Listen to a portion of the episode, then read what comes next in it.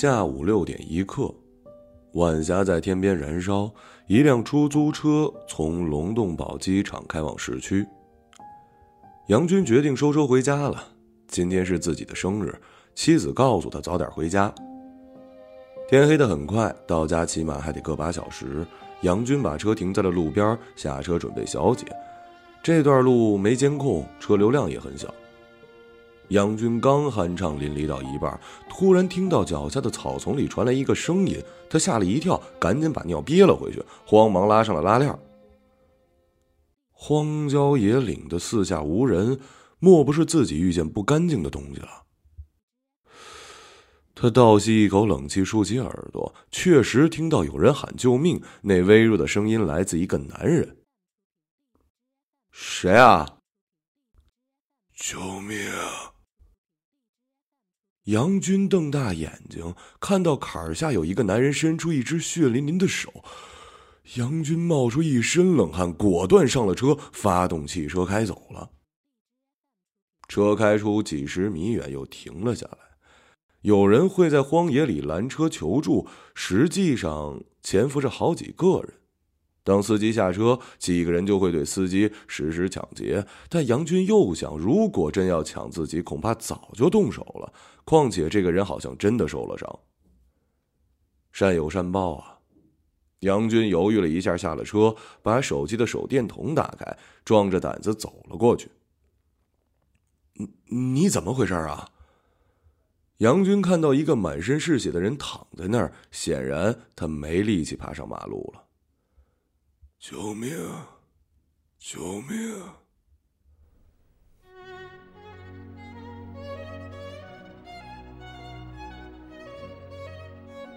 营业员把最新款的项链拿出来，逐一给柜台边的一个男客人介绍。还是不大合适。男人摇头：“先生，您再看看这条，这是我们今年的新款。款式还可以，但是觉得不够大气。”送给我妈妈的，跟送女朋友可不一样，不能太小家子气了。嗯，是。那您看看这条呢？百合花吊坠，送给母亲很合适的，足金二十八点四九克，这也是我们今年新款。哦，那我看看。柜台前的男人拿过项链，仔细看了起来。尽管这个操着四川口音的顾客有一些挑剔，但营业员有足够的耐心，因为他知道。这单买卖做成，自己起码有两百块的提成。谁也没料到，男人拿着项链转身一溜烟跑了，像是离弦之箭，一下子就消失在了眼皮底下。几秒钟之后，营业员才反应过来，项链被抢。等他惊慌失措、大呼小叫追出去，男人已经穿过街道，消失不见了。拿着金项链的男人动作轻盈，不慌张，过了马路，从容走进巷子。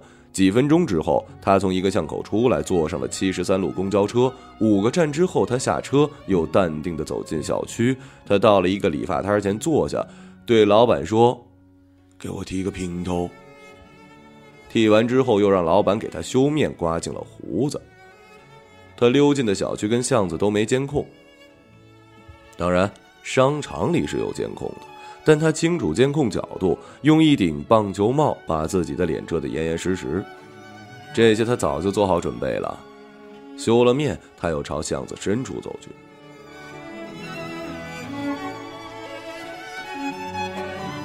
摩的司机叫陈勇。这天，他送一个女人到了二哥寨。陈勇的腰上别着一把匕首。陈勇身后的女人穿着露大腿的牛仔短裤，饱满的胸部把衬衣撑得鼓鼓的。透过反光镜，陈勇看到这是一个面容姣好、身材曼妙的女人。当摩托车减速时，女人的胸部无意碰到了陈勇的后背，女人谨慎地控制身体，避免有太多的肢体接触。陈勇感觉到这是一对漂亮饱满的乳房，让他感到了兴奋。春天的空气中带着一丝独特而舒适的清香，微风徐徐，像一个女人温柔的手抚过全身。让人心生摇曳。也许是后座女子的性感，也许是天色的暗淡，一路人迹稀少。陈勇的脑子里冒出了一个魔鬼般的想法：两年以来，陈勇用他腰上的匕首抢劫过四个年轻女性，其中两个女人被他强奸。他的经验是，这类打扮风骚的女人大多没个正经职业，她们吃了亏更想得开，而掏出匕首来的时候，没有一个不怕死的。完事之后放出一句狠话，敢报警杀你全家。所以他屡屡得逞。陈勇说：“我带你走小路，近一点。”女人没说话。月亮爬上天际，像一块白净的玉。陈勇把摩托车往一条小路上开，那条路黑灯瞎火，荒芜偏僻。夜色暗下，陈勇骑得越来越慢。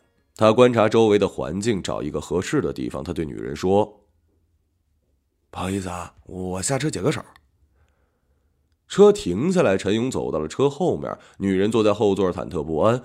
突然，陈勇走过来，把匕首放在了女人脖子上。别说话，不然老子他妈杀了你！陈勇凶相毕露，女人大气不敢出，浑身颤抖。下车。女人乖乖下了车。陈勇从后面一把将女人搂进怀里，一只手贪婪的握住她的胸，把衣服脱了。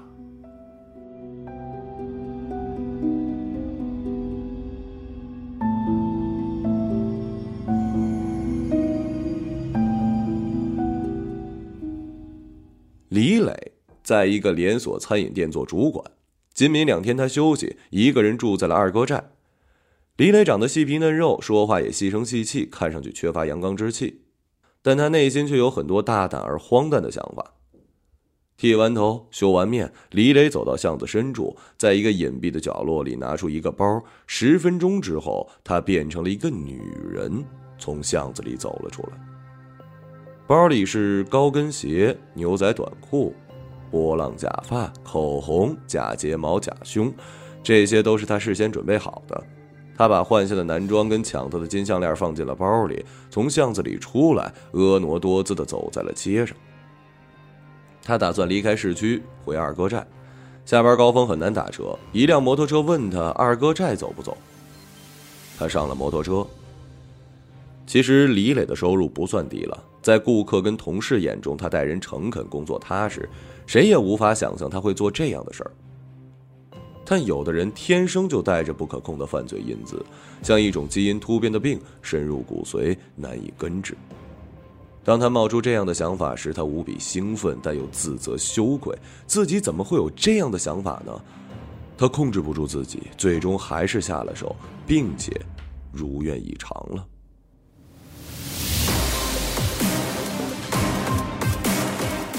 后来每次成功带给他的快感让他欲罢不能，他流窜作案之后屡屡得手，是因为每一次行动都缜密计划，说不同的方言，规划复杂的路线，扰乱警方的侦查思路。当然，他最拿手也是最感兴趣的，其实就是男扮女装，雌雄不变。警方每次调取监控，人往往就凭空消失，破案难度非常大。李磊万分后悔自己搭了这辆黑摩的。当这个粗野的男人将冰冷的刀贴在他脖子时，恐惧刺破他的肌肤，像血液一样流遍全身。求生欲望配合他解开了衬衣的纽扣。你别怕，陪我玩一下，老实点，我就不会伤害你。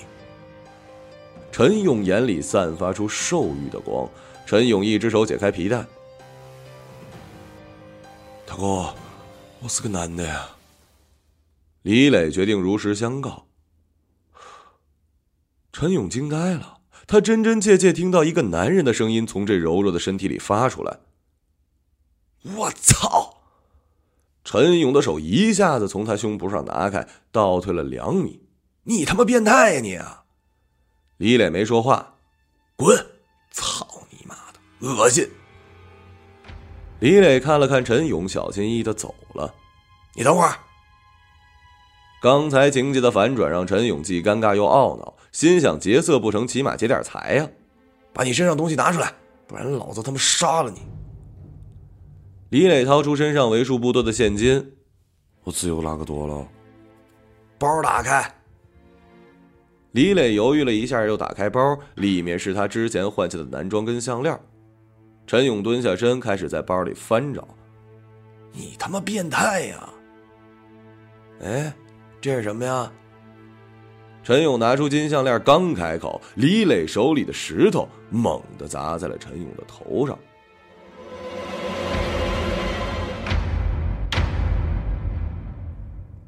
陈勇倒在地上，脑子里掠过一道白花花的闪电，世界好像被按了静音。几秒钟之后，他回过神儿，起身拿着匕首朝李磊刺过。李磊果断闪开，陈勇一个趔趄摔倒在地。刚才头部受到撞击，他脑海里一片混沌，身体失去平衡。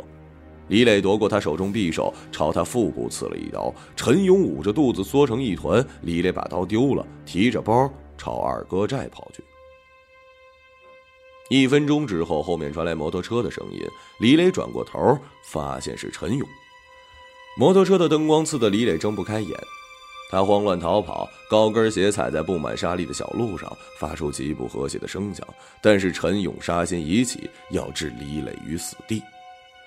陈勇扭紧油门，摩托车似脱缰野马，车身狠狠地撞在了李磊身上。李磊几乎飞出几米，头重重地砸在一块石头，摩托车也人仰马翻摔在一边。陈勇爬起来，看到李磊昏死了过去。陈勇从李磊包里翻出金项链，揣进荷包。他扶起摩托车，准备开车发动，但摩托车不知出了什么问题，死活不燃火。月亮已经明晃晃地挂在了天上，远处的树林里，一种未知鸟的叫声划破了寂静，明亮又悲怆。附近的大河唱着深沉的怨曲，奔向下游的水库，匆匆忙忙，势不可挡。而明天一早，太阳明晃晃的挂在天上，所有的一切将暴露在日光之下。陈勇灵机一动，费尽全力将摩托车跟昏死的李磊扔进了不远处的河里。陈勇腹部的伤口并不深，但刚才运动导致失血过多，他恍恍惚惚没了力气。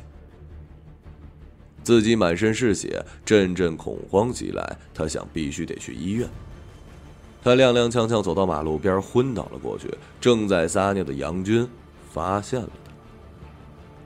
杨军看到眼前的陈勇，还是犹豫不决。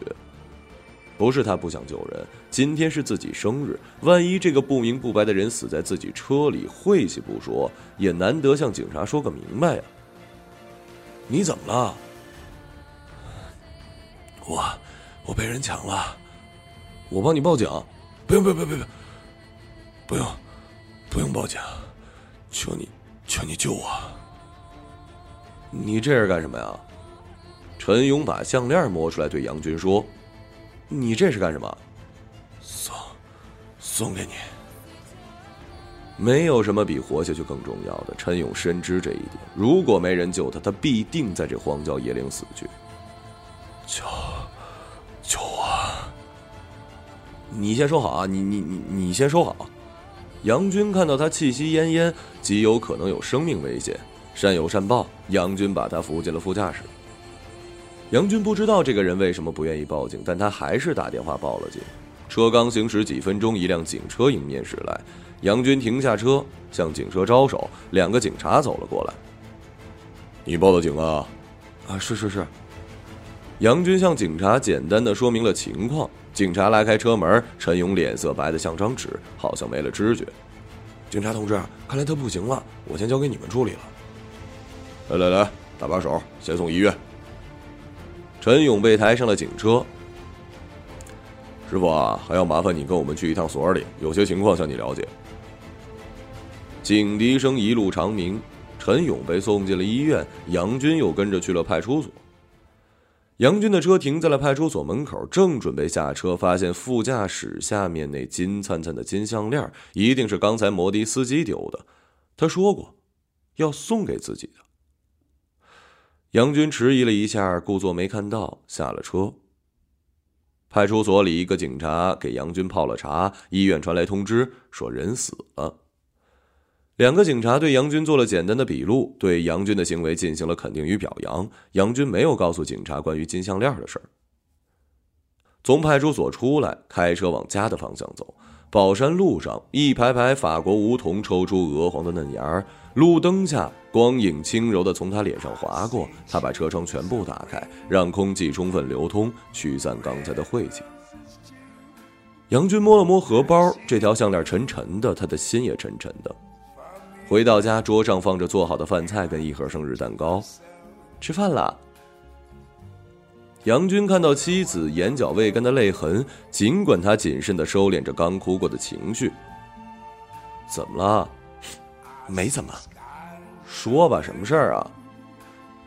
我今天被抢了一条链子，那人拿着一下子就跑了，我没追上。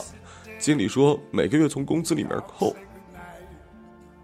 他像一个受了委屈的小孩，那么无助与可爱。杨军听到远处树林传来耕织鸟的叫，风在阳台上轻轻的吹。这是一个春风沉醉的夜。别哭了，别哭了，乖，我给你变个魔术。杨军把手伸进自己的荷包，笑盈盈的说。